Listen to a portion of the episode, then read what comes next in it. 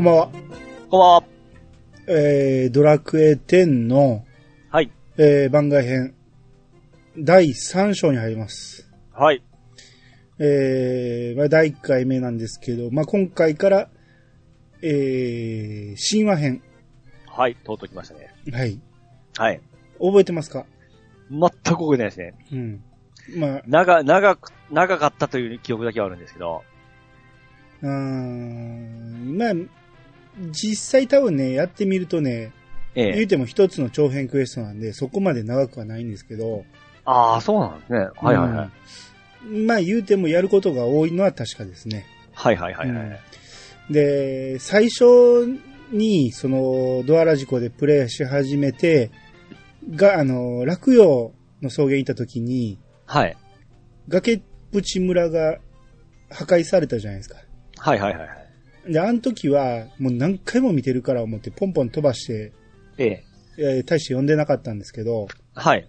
まあ、今回、あっこが起点となりますんで、うん思い出映写機で見てみたんですね。はい。なんかこう、崖っぷち村のそばのうん光の川から、うんまあ、魔性がバーッと吹き出してきて、ええ。で、そっから、川から現れるんですね。最悪の王が。はいはいはい。覚えてます。それは覚えてますわ。で、崖っぷち村を破壊しまして、うん。で、そこにおった女の子が、えー、逃げようとするんですけど、こけてしまって、はい。女の子に向けて口からビームを出すんですね。容赦ないですね。はい。やけど、まあ、ギリギリのところでバリアでば守られるんですよ。はい。で、そこに4人の巫女が現れて、うんで、まあ女の子は逃がすことができたんですけど、そこからこう巫女たちと最悪の音の戦いになりまして、はい。戦うんですけど、バリアをね、お互い使いまして、はい。まあ結局どっちも、えー攻撃が与えられないっていうことで、うんえーある巫女が、ええ。とうとう目覚めてしまいましたか。闇の底より来たる災いの王と言って、うんで、結局まあ、あーどないしようもないということで、最悪の方はまた川に戻っていくんですよね。ほうほうほうほう。うん。あの、アストルティアを滅ぼすために出てきたんでしょ？はいはいはい。で、で一番しょぼい崖っぷちを潰して、ええ戻っていってしまうっていうのは、晴れ晴れしく出てきたと思ったら、ああ、なるほど。あの、まあ、言いちゃあれですけど、ほんま小さな無駄ですよね。そうですよ。えーそこを倒し、よっしゃーみたいな感じで 満足して。いや、まあ、満足はしないやろうけど、え心半ばに戻っていくわけですよ、とぼとなるほど、なるほど。うん。で、ある巫女が、滅びの運命は時を刻み始めました。うん私はここで戦う意志を持つ者を待ちましょう。あなたたちは、五大陸の王のところへ赴き、なすべきことを伝えなさい。まあ、最初のムービーがこんな感じだったんですね。これもう、ムービーで多分、あの、フォルムはわかるんでしたっけ？わかりますわかります。ですね。あれ見たとき、おーっていうのありますよね。まあもちろんねシリーズやっとったんですね。もちろんね。ええですよね。あれもう、ちょっと興奮したの、あ、出るんやっていうので、ドキドキしたのを覚えてますね。ああ、そうですね。うん。繋がってんねやってまず思いましたよね。ああ、あ、これ出るんやって思いましたね。ああ、別物やと思ったんや。いや、別もね、まあ、隠しボス的な、ああの、あよくある、はいその、えークリア後のボーナスみたいな、うん感じで出るんかなと思ったんですよね。僕はここはもしかしてあの話と繋がんのかなと思ったんですよ。ああ、なるほど、なるほど。うん。で、まあ、とりあえずこれは、まあ、崖っぷち村を破壊したっていうところの、まあ、触りのストーリーで、はい。もうこっから、ドアラジコ的には1年以上経ってると思うんですけどね。はいはいはいはい。うんで、とうとう、えー進めることになりましてうん、えー崖っぷち村の、えーすぐ近くの光の川の方に行ったところに、うんえー人間女の子のコゼットっていうのがいまして、はい。お待ちしておりました。ドアラジコ様がここを訪れることは、ロディア様より聞き及んでおりました。うん四つ毛姫とは、まだ誰も知らぬアストルティアの明日の姿をつける者。ロディア様はその主導者であるお方。あなたが願うなら、ロディア様のもとへご案内いたします。まあ、これで案内してもらうんですけど、はい。まあ、要は、ロディア様なんですよね。うん四つ毛姫の指導者。はい。名前見たとき、まあ、初めての時はまだ、あの、ドアラジチームのロディア様を、ロディア様って、ロディアさんを知らんかったけど、はい。後になったら、ああのロディアさんとこのロディア様は同じ名前なんやと思って、ほうほうほうほうほう。うん、あのロディアさんはこれをやった時どう思ったんやろうなと思うし、同じ名前やってなったでしょうね。なるほど、そうですね。うんで、そこに、えー、ロディア様、えー試練の舞台みたいなところがありまして、はい。まあ、人間女のロディア様が立ってまして、うん私は、四つ毛姫の主導者、導きのロディア。あなたの訪れをお待ちしておりました。このアストルティアの存亡を脅かす存在が、光の川から現れました。はい。あの者の正体は、古き神話に歌われし、最悪の王。あの者は、ただ破壊の限りを尽くすのみ。このままでは、人々は死に絶え、アストルティアは滅びを迎えるでしょう。うん神話の時代を記したグレイナル女児史には、こう伝えられています。最悪訪れし時、天の使い、大地に舞い降り、世界に希望の光を照らしたと。そのものは、王者と呼ばれし存在。うん最悪に立ち向かう者は、この王者の力を受け継ぎ、時の王者となる必要があるのです。うんかつての王者は、今はある遺跡でその力を継ぐための王者の試練を受ける者の訪れを待っています。すべてのキーエンブレムを持つドアラジコ様ならば、きっと王者の力を受け継げましょう。お願いです。試練に挑んでいただけませんか？っていうことで、はいってすると、はい。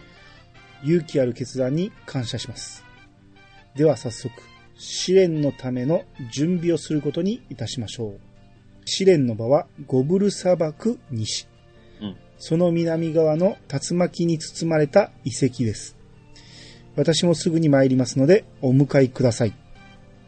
で、えーここで、えー今すぐ商人たちのテントへ行きますか？っていうことで、えー向かいまして、うん、ちなみにさっきのグレイナルなんて言いました？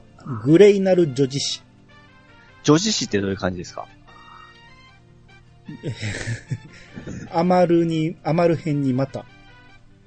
どういう意味なんですか？グレイナルってあの、ナインとか出てきましたよね。あれはか、あれとは関係ないんですかね？関係あると思いますね。あ、ですよね。うん。ほうほうなんか今、ピンとあ聞いたことあるフレーズが来たって思ったんですよ。うん、まあ、女児誌は多分語り継がれるお話みたいなことだと思うんですよね。はあ、はあはあはあうんなるほど。うん。だから、世界観的にはナインと繋がってるんだろうなと。うん。直接のストーリーがどこまで繋がってるかはわからんけど。はいはいはいはい。うん。多分グレイナルっていうことから繋がってると思うんですけど。はい。うん。えー、まあ、とりあえず王者の、えー試練を受けるために、えーゴブル砂漠西の南側に向かいまして、はい。だ砂嵐に守られたうん。王者の城、はいはい。うん、えーまで行くんですけど、まあこれマップ上で見ると王者の座になってましたね。ほうほうほうほう。座、座席の座ね。はいはいはい。うんえーただ見見に行くと王者の城って出てまして、うん。な、後ろから、この遺跡こそ、試練の地、王者の座。で、ロディア様が来てまして、はいはい。決して止むことのない竜巻に守られて、幾清掃の時代を経てきました。うんえー、幾清掃、いくつもの星と死もね、はい。まあ、時間が経ったってことですね。うんこの遺跡に入ることができるのは、すべての王者の武具を身につけた者だけです。うん。王者の武具は、五大陸にある各種の王家、グレン、メギストリス、ベリナード、カミハルムイ、ドルアムに伝わっています。ああ。これ、グレンとはい。ガートラントがありますけど、はい。これはグレンなんですね。ああ、はあ、はあ、はあ。うん。ガートラントは入ってないんですね、ここにね。多分、歴史の古いのがグレンだっていうことでしょうけど。うんうん。四つ毛の姫たちが各国の王家へ伝えています。うん。それらの国をお尋ねになれば、王者の武具のありかを知る者がいることでしょう。すべての王者の武具が揃いましたら、最後の儀式をいたします。うん私は落葉の草原にて、お戻りをお待ちしております。王者の武具に身を包み、私のところへお越しくださいって言って去っていくんですね。はいはいはい。あの、わざわざここに来んでよかったんや、ほんなら。さっきんとこでそれ全部言ってくれよ。なんか遠かったですよね、ここしかも。まあまあ、ちょっとだけね。ですね。うん、商人たちのテントから、まあ言ってもそんなに離れてないけど、うんそれこそ、この説明は口で言えるやんと思って。行かずに、お前知っとろうみたいな感じですようん。ね。で、全部揃えたら結局落葉行くねんから、ここの場所を言っとかんでもええやんと思って。うんでもこれであの、まあ、武具を集めるという、まあ、我々の好きなイベントですよね。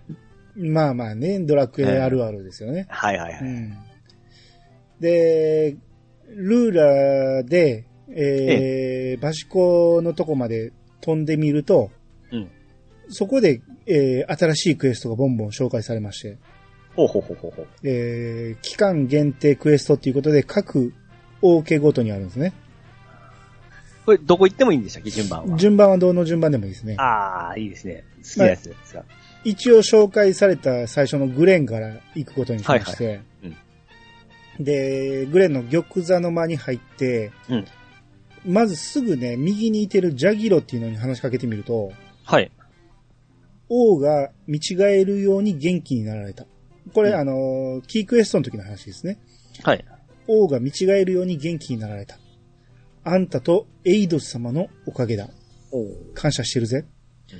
だけど、ネックレスを処分してくれた賢者マリーンへの感謝も忘れちゃいけねえ。みんなのおかげでこの国は救われたんだ。って言って、うんこの人らここで時代が止まってるんですよね。情報伝わってないんやなっていう。あの後、ガートラントであった話が。はいはいはいはい。うん。まだ感謝したままなんですね。ですね。うん。で、バグドーに話しかけると、はい。そなたも知っての通り、とうとう最悪の王が地上に現れてしまった。四つ毛の姫から聞いたのであろう最悪の王に立ち向かうことができるのは、王者の資格を持つ特別なものだけだと。このグレンは、王が最古の城。王者の武具の一つ、王者の兜もこの城に伝わっていたのだが、当時のグレン王が不心得者の手に渡らぬよう、ラギ雪原の奥、万年雪の砦に封印したのだ。そなたが王者の兜を望むのなら、協力しよう。どうだ？目指してみるか？っていうことで、えー、これクエナンバーがないんですけど、はい。万年雪の番人を受けまして、はい。うむ。ならば、少々待っておれ。で、バグドーは何やら、伝承したため始めた。で、その砦の入り口は、ラギ雪原の北東の果てにあり、ガモフという番人に渡せば、彼が案内してくれよう。砦の奥にいる守護兵は、波のものでは到底叶わぬ強さと伝えられているが、そなたならば打ち勝つこともできよう。うんで、えー今すぐラギ雪原の入り口へ行きますかっていうことで、はい。便利になりましたね、これもね。ですよね。うんなかったですもんね。そうですね。で、ラギ雪原、まあこれを言うてもラギ雪原の手前なんですけどね、あの、シスター方っていうとこね。うん。まあそこまで、まあそれでもだいぶ楽ですよ。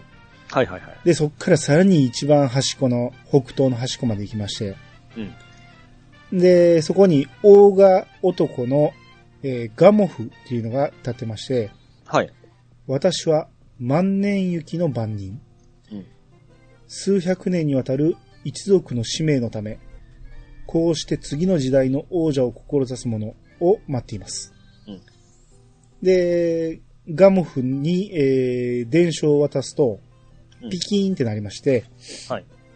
これは、おー、おー、ついにこの日が、この役割を果たすことこそが、我が一族の悲願。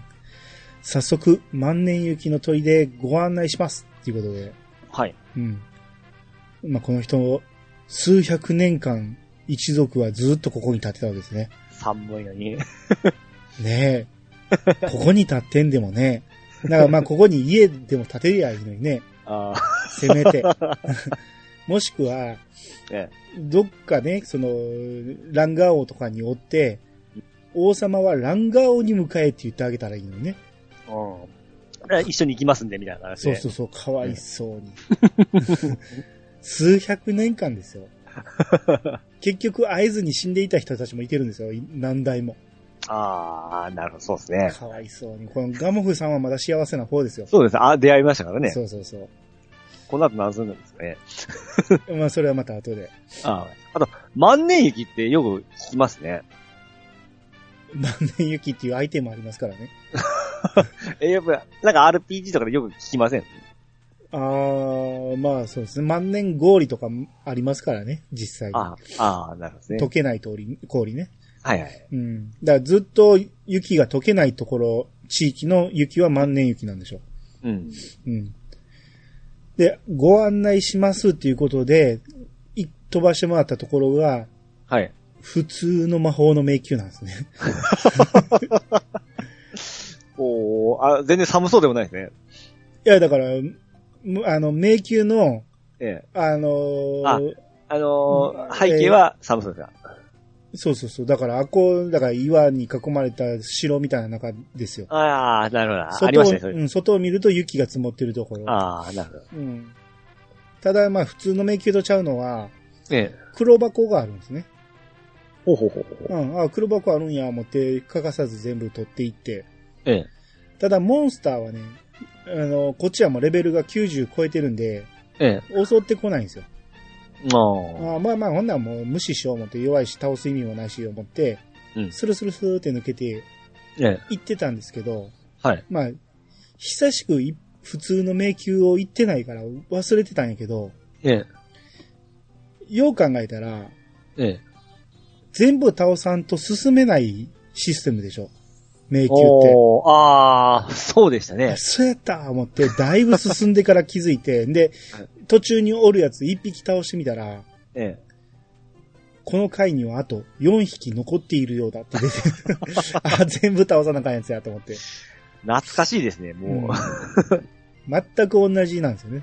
うん、あだから、全部倒して、で、間のね、3回ありまして、あ。はい。2回はすごいショートカットできる感じの一本道で、間にお1匹ちょっと強めのやつがおるだけで、はい。あ、このショートカットの感じも同じなんやと思って。うんうん。多分当時はそんなんなかったはずなんで、もうちょっとひどくてごちゃごちゃしましたよね。じゃなくて2回も普通の、えー迷宮やったはずなんですよ。ショートカットはできなかったはずなんですよね。ああ、うんか簡略化してないやつですよね。そうそうそう。うん。うん。で、通常通り迷宮のボスのとこまで行くと、はい。氷殿の守護兵っていうのがいまして、はい。まあ、これオーガみたいな、えー格好したモンスターなんですけど、うんえーこれを倒すと、えー王者の兜を手に入れたと。あ、普通の迷宮やったと思って。これが全部続くんかと思って、ええ。まあ、しゃあない、やらなしゃあないからと思って、うん大したストーリーもないやんって思いながら。えうん、で、外に出て、まあ、スルーしてもいいんやけど、ガモフがまだ立ったままやから、話しかけてみたんですね。うん。ほんならなんか、これで代々の役目が終わるとか言って、ええ。すごい喜んでるんですよね。はいはいはい。うん。ああ、もうこの人お役ごめんなんやと思って。おーうん。まあこの後ここ行ってないから、まだ立ってるかどうかは知らんけ えっと、普通の人に戻れたんじゃないですか。ど、どうどうするんでしょうね。うん。まあでも、リプレイできるはずやから、未だには立ってるとは思いますけどね。うん。で、えー、バグド、ん？王者の兜取った時に装備しませんでした、いや？あれ装備できましたよね？あ、まだこの子ではできないんですよ。あ、まだできないんじゃっけえっ、とね、はいバグドーに話しかけると、ええ。なんと、王者の兜を手に入れたか。だがそのままでは装備することはできん。王家に伝わる特別な術で、そなたができるようにしてやろう。おーえーバグドーの術により、王者の兜に柔らかい光が宿った。うん。王者の兜が装備できるようになった。なるほど。うん。で、これで万年雪の番人をクリア。はい。ここで装備できるんですけど、まあなる、当時したかどうかは覚えてないですね。僕はしましたね。ああ、そうですか。ええ。かっこよくなかったでしたっけ、かっこよかったかな。しばらく僕してたような気した。あその時装備しとったものより良かったような記憶がすごいあるんですよね。ど、ど、どんだけヘボいねん。錬金も何もついてないのに。でしたっけ？ついてないでしょ、そら。あ、ほんと見た目、いや、でもあの、あの頃見た目できんかったから、とにかく僕装備してたんですよ。かっこよかったんで。うん、まあ、それは前回も言ってましたけどね、ピース。あ、言ってましたか？はい。はい。で、えー、次、メギストリス向かいまして。はい。えー、メギストリスの玉座のままで行くと、えー、ラグアス王子が、僕は学びました。国の上に立つ者が国民を見捨てるのは、親が子供を見捨てるのと同じことだと。うんこの先、どんな苦境が待っていようとも、僕は決して民を見捨てません。父が守ったこの国を、僕も守り続けますよ。終わり。あれ？と思って。ほいほい。あれクエストは？と思って。ええ。で、あ、く、あの、クエストリスト見てみようと思って、クエストリスト見てみたら、はい。メギストリスのクエストは、老人ポーリョが、えー、王者を目指す者をの訪れを待っているようだって言って、うんうんああね、ラグアス王子じゃなかったんやと思って。関係ないじゃないですか。うんで、探してみたら中庭にいまして、はい。えー話しかけてみると、このポーリョはね、えー、なんかおおじいさんのプクリポなんですけど、半透明なんですね。ほう。うん。で、ほう、気候にはわしが見えるのか何か用でもあるのかなんと、王者を目指しているとな。この時代にも気候のような不屈の闘志を持つ冒険者がまだ残っておったか。これ、要は、あの、最初、巫女たちは、各国に行って、王者を目指す者が来るっていうことを、王に伝えろって、みんな各自回ったはずなんですけど、はい。メギストリスでは伝えてないんですね、ラグア掃除に。なるほど、なるほど。うんここだけサボられてるんですね。たまたまこのポーリョがここにおったんですよ。ほうほう。それだけの話なんですね、ポーリョは。で、代々、代々っていうか、まあ、この人はたまたま待ってたんですよ、ここで。しかも半透明でしたっけ？半透明なんですけど、まあ、それは後でわかりますけど、はいはい。ふふ、ようやく時が訪れたようじゃな。よかろう、このメギストリスに伝わる王者の武具について一つ、昔話をしよう。うん王者の者が儀式により、その生涯を終える場であることから、キラキラ大風車塔はかつて終わりの塔と呼ばれておった。うんそして、その隣にはもう一つ塔があったのじゃ。王が即位、えー 変換が間違って王がになってますけど、えー王様がね、王様が即位の儀式を行う、その塔は始まりの塔と呼ばれておった。うん塔を建てたのは、建築家プロッペ一族だが、建築を指示したのは、初代フォステイル王の再来と謳われた時の王エパト。エパト王は、その始まりの塔に王者の古手を保管なされたのじゃお。数百年前の、えー天災によって、えー天災害ね、はい数百年前の天災によって崩壊したが、かの始まりの塔は大いなる魔力により、今も異なる次元に存在しておる。通常の手段で行くことは叶わぬが、現世のメギストリス王の導きがあれば、道は開かれる。今の王はラグアスと言ったか。あの若き王には、キラキラ大風車塔のエパト王の像のもとへ行くように伝えておこう。貴公には別にやってもらいたいことがある。実は、始まりの塔への道が開かれても、この玉の魔力がなくは入ることはできぬ。うんそのため、今から渡すこの次元渡りの玉に魔力を宿してきてほしいのじゃ。で、ここで、えー、王たるものの資質っていうクエストを受けまして、はい。えーシエラ、イナミノ、リンクルなどに生息するダークペルシャを5匹倒せば十分な魔力が宿るじゃろう。言い忘れておったが、わしはエパトーの使い。えー世界が王者を必要としたとき、地上に現れ、気候のような逸材を王のもとへ導いておる。うんっていう。まあだから、昔のエパトーの時代の使いだったんですね。それが、はいほうし死後もずっとここに追ってくれた現。現在にはおらん、だからだから半透明なんですね。そういうことですね。うん。で、えー、まず、バシッコで、はい。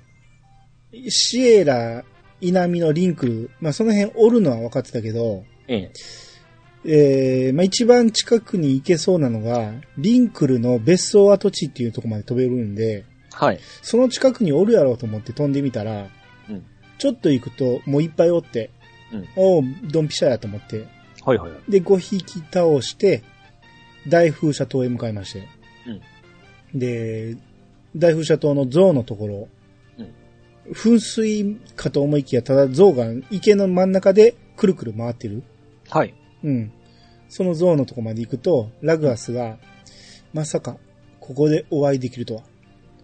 王者のコテを必要とする冒険者がいると、不思議な声が心に響いたので、来てみたのですが、ドアラジコさんのことだったんですね。恩人であるドアラジコさんのために、偉大なるエパ島に拝謁いたしましょう。で、象の前に進んで、はい。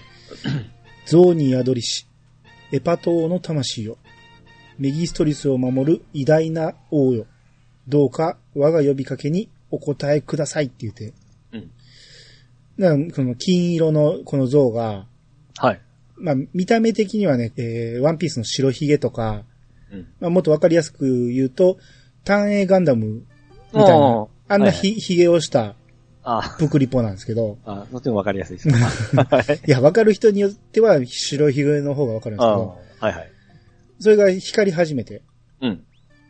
我はエパト王。かつて、このメギストリスを統治し、長きにわたりメギストリスを見守りし者。我が問いに答え、王としての資質を示せ。さすれば、気候を始まりの塔への導き手と認めよう。な、まどろっこしいですね。なラグアスが、はい。わかりました。では、始めてください。な我が末裔に問う。国とはいかなるものか？なラグアスが、国？国とはそこに住む者の幸せを守るものです。ならば、さらに問う。王とはいかなるものか？王とは自己を犠牲にしてでも国の発展に尽くすもののことです。なるほど。気候の考えは分かった。だが、王者の小手が眠る塔への道を開くには、相応の代償が求められる。代償とはすなわち、王自らの命を捧げること。うん。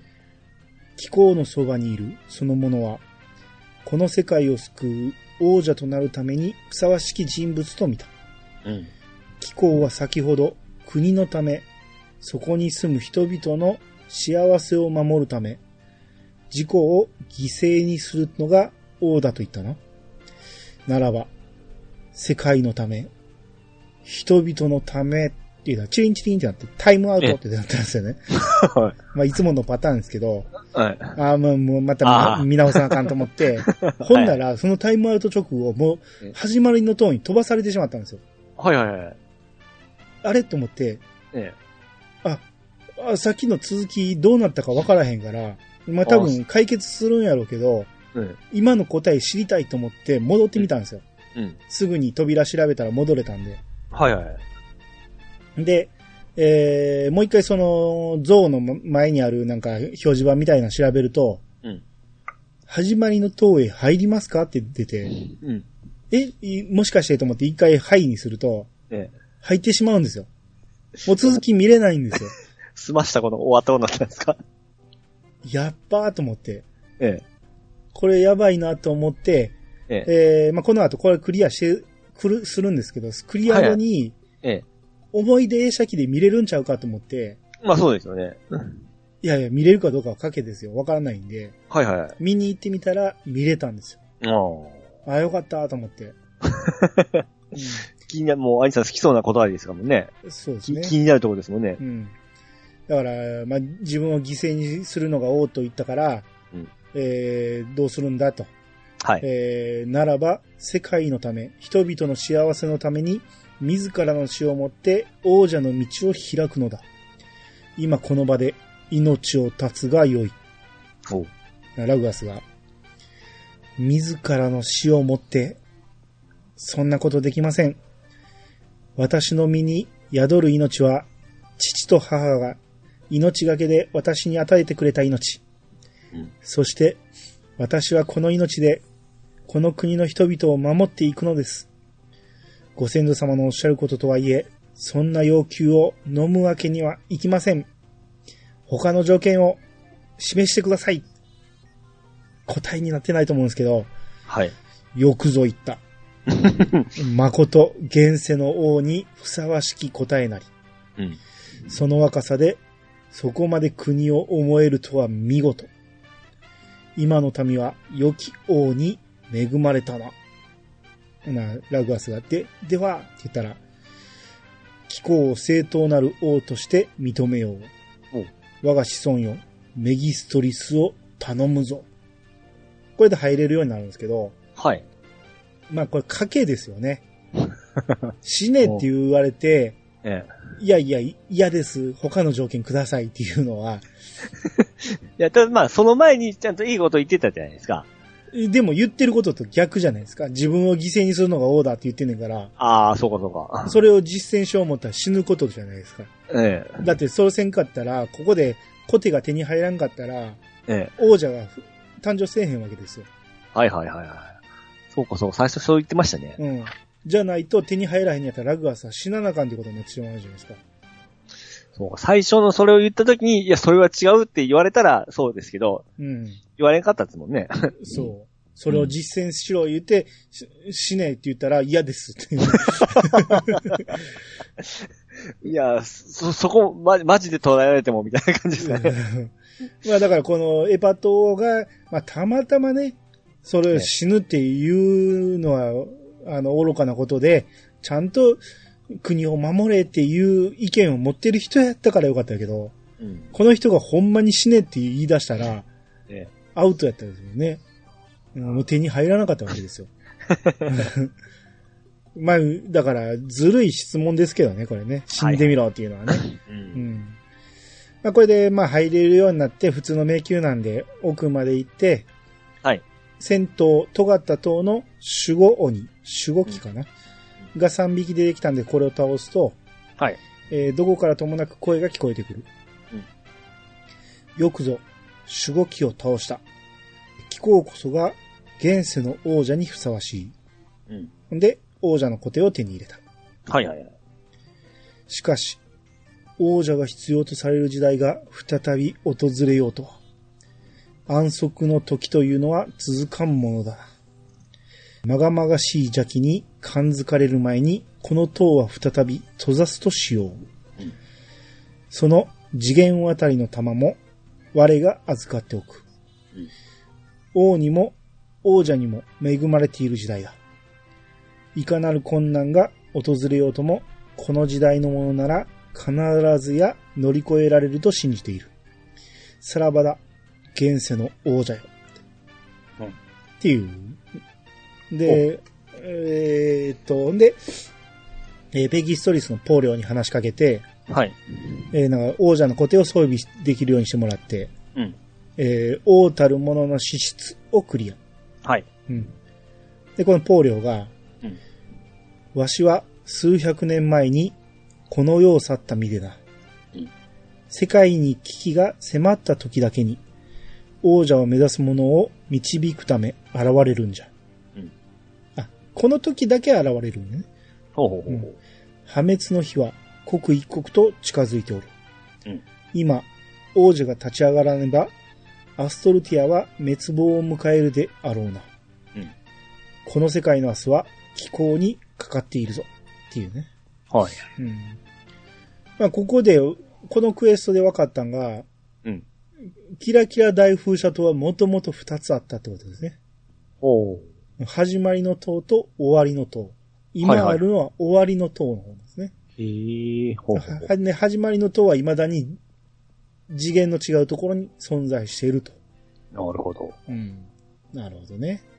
へえ、そんな全然気にせず押してましたわ。あ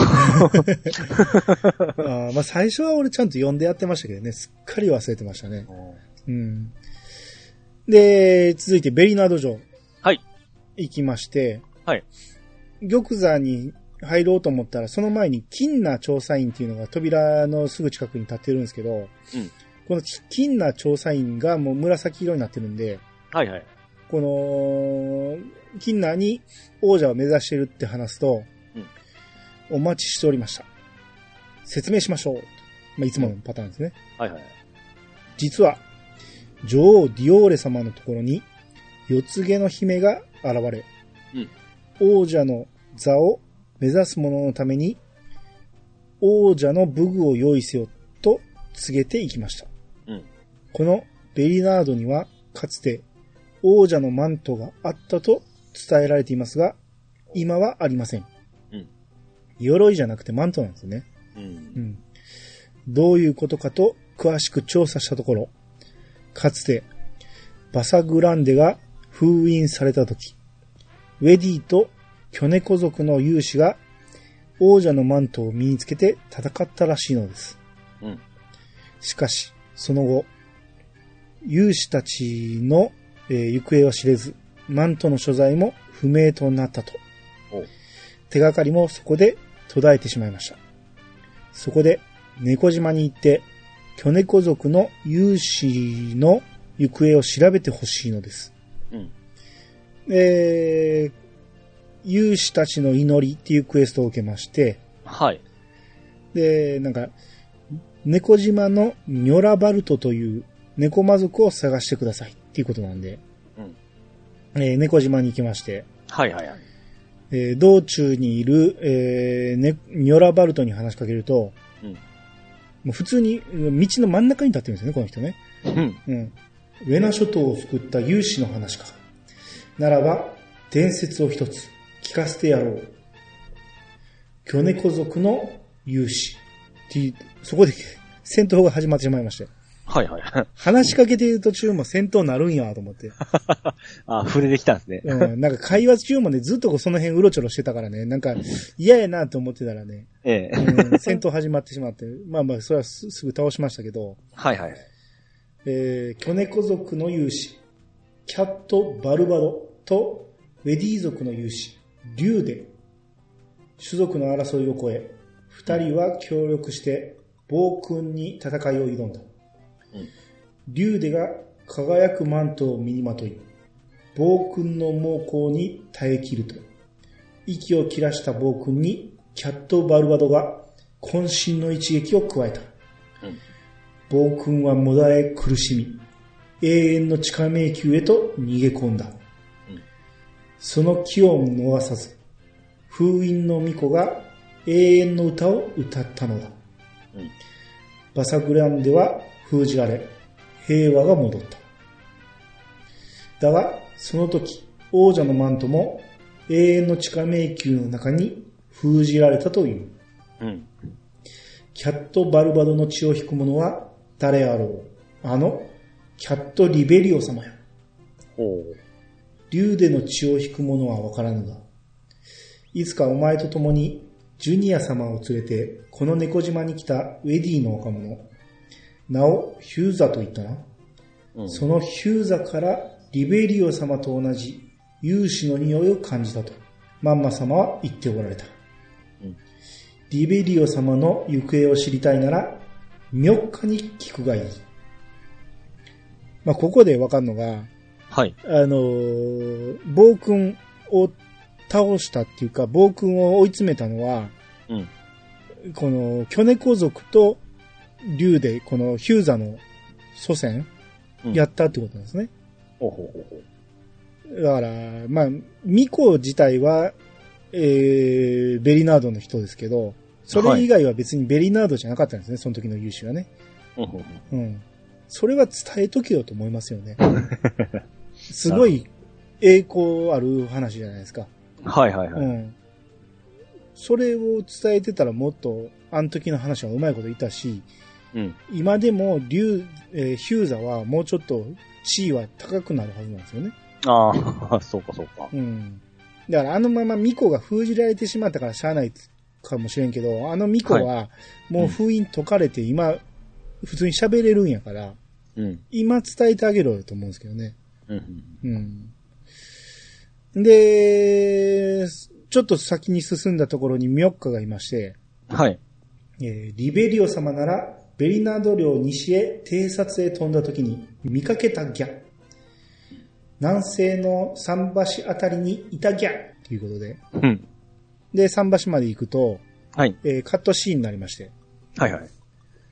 あにゃ、そこにいるのはドアラジコじゃないかにゃ？もしかして、俺の追っかけを始めたのかにゃ？ふん、確かに、キャットバルバド様は俺のご先祖様にゃ。うんそして、我が家には代々輝くマントを求める者、現れしとき、勇士の血を引きし、二人の者、いさかいの手を休め、力を合わせよ。いさかいしてることが前提なんですね。そして、永遠の地下迷宮の広間にて、共に祈りを捧げよ。さすれば、海縁の前の道は開かれん。うん。海縁、海の淵ね、海縁ね。はい。もう一人の勇士の子孫が誰なのか。気にはにゃっていたが、奴を見たとき、俺は気づいてしまったのにゃよ。あの、ヒューザとかいうムカつく奴に違いないにゃ。で、剣をバンと抜いて。うん。だが、残念だったにゃ。ドアラジコ。あの泥臭い小魚野郎のヒューザーは、俺がやっつけちまったのにゃ。で、その出会いは偶然だったにゃ。うん。旅の美空の者同士。ここで会ったが100年目。100年目じゃないですね。100年目。はい。俺とあやつは黙って剣を抜いたにゃ。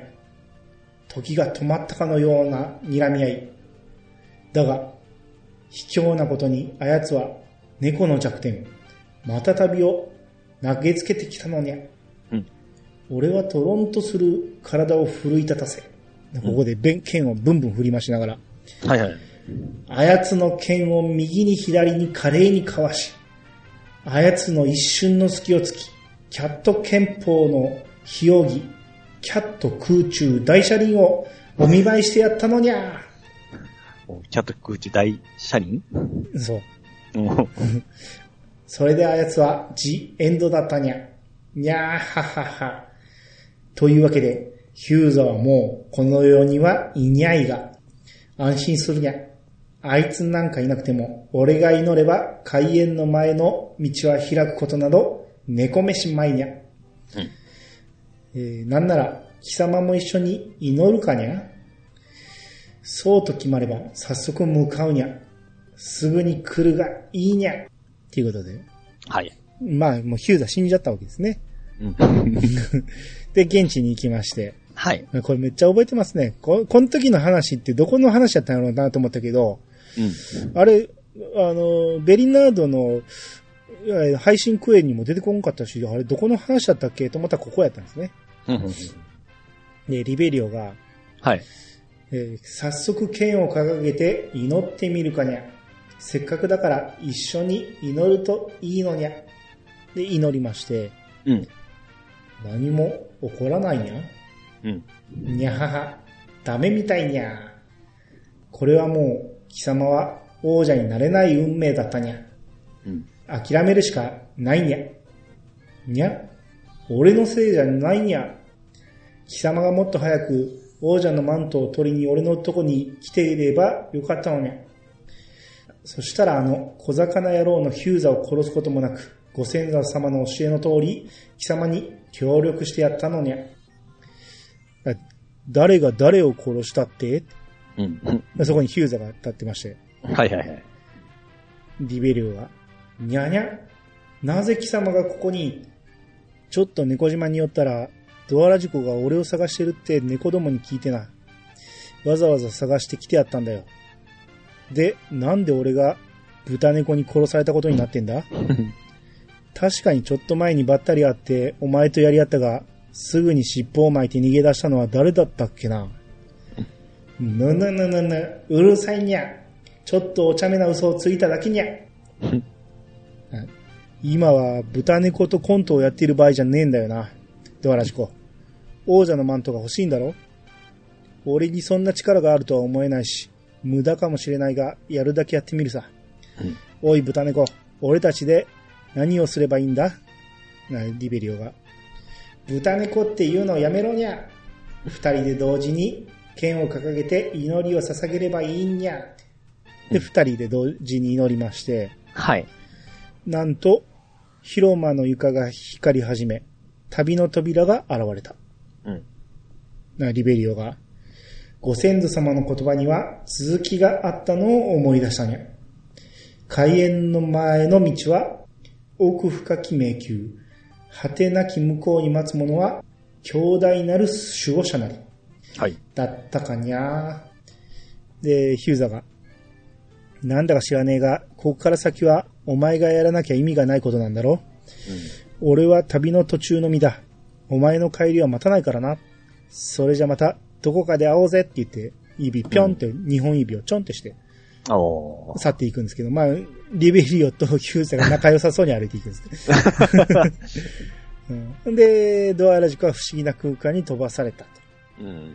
えー時の刻みし開口に入りまして、はい。えーまあ奥まで行くと、えー深海の守護者で、まあレーンクエのボスみたいななんか、えー全身黒いやつね。う。うんん。で、それ倒すと王者のマントを手に入れた。はいはいはい。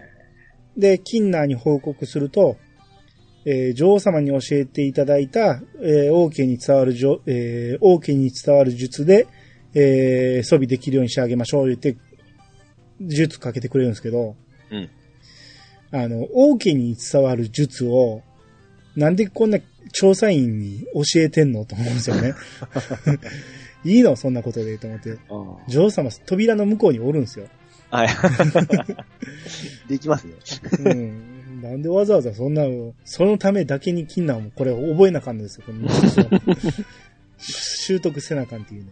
まあ、なんかあった時のための予備みたいな感じじゃないですかそうで。すか。それにしても女王様がやってあげたらいいやんと思いますけど、ね。まあ、おるわけですからね。うん。まあそんな感じで、とりあえず3つ、えー、武具を手に入れまして。この王者のマントとかちょっともう興奮しませんでした？あ、そうですか。マントなんやと思って。鎧じゃないんやと。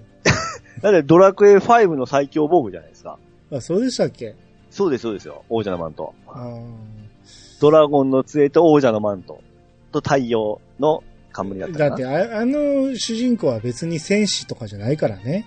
あマントでいいと思うんですよ。似合うと思うんですけど、ええ。ここで兜とコテとつけてマントテって思うね。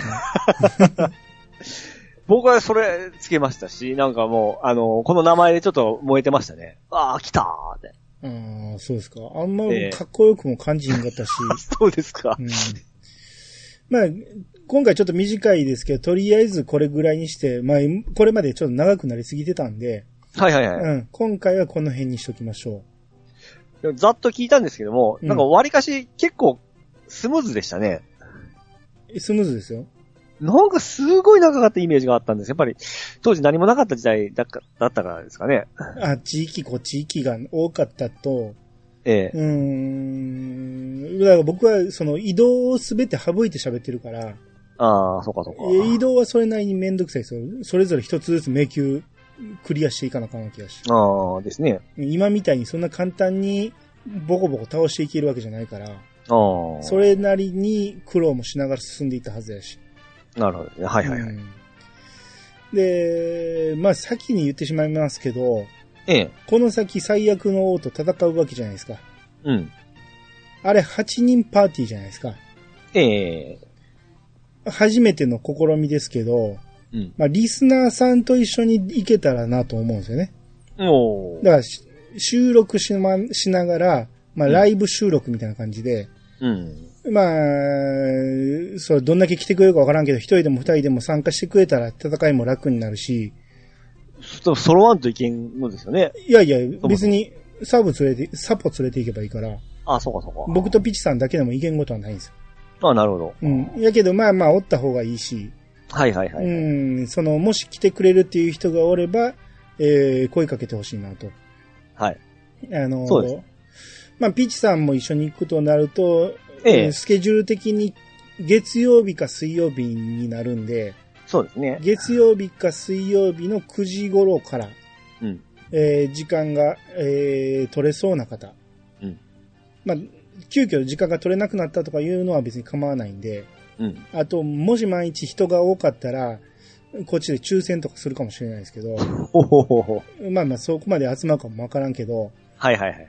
えー、あと、あのー僕収録しながら行くから、セリフすべて読みながら収録しますんで、それを待てれる人ね。そうテンポがありますからね。はい。しかも、あの、神々やったら、その、え言い直しますんで、これ、リテイク込みでの。そうそう、ピッチさんはじっと黙って待ってくれてますけど、みんなも黙って待ってくれるように、僕結構噛みますんで、うんその、生収録に伝わって、つえー付き合ってくれる方、はいはい。うん。まあ、さっき言っちゃいますけど、普通の最悪と新最悪がいてますんで、うん。まあ2回、2回とも付き合ってくれるか、それとも人が多かったら入れ替えあるかもしれんし。はいはい。まあ1回だけでも仮面し、どっちかだけでもね。あ、いいですね。うん。まあ何しか、えー、ハッシュタグドアラジ番外編でその旨伝えてくれるか、うん。えー、僕宛て、兄宛てに DM を送ってくれるか。うん。まああの、僕あんまりドアラジの Gmail はチェックしないんで、ドアラジ Gmail はちょっとやめてほしいですね。ちょっと、うんん漏れてしまう可能性があるんで、あそうですね。ハッシュタグか僕の DM 宛てにはい。いただけたら、えー、一緒に最悪を倒しに行きましょうと。はい。うん。あちなみに、あの、ドアラジコは装備全然持ってませんので、うん。あの、その辺だけご了承ください。ただ、レベルは90も5ぐらいまではいってますね。まあ、助けてあげますよ。ピッチさんやったことあるんですもんね。ありますよ、ありますよ。最悪はね。ちょっと記憶がもう薄いですけど、確かあの時チームの人と行ったような記憶があるんですよね。はいはいはい。ソロ、ソロワンといけんかったような気がしたんで。ああ、じゃあ、まピチさんのバトが倒してくれるんで、皆さんそれを見に来てください。あの、うはい後ろから火炎切りちょこちょこやってると思いますんで。まあそんな感じでも勝てるとは思いますけど、そうです。今なんですね。はい。まあもうちょっと先ですけどね、あのー最悪と戦うタイミングのちょっと前ぐらいに、えー、声かけたいと思いますんで。はい。はい。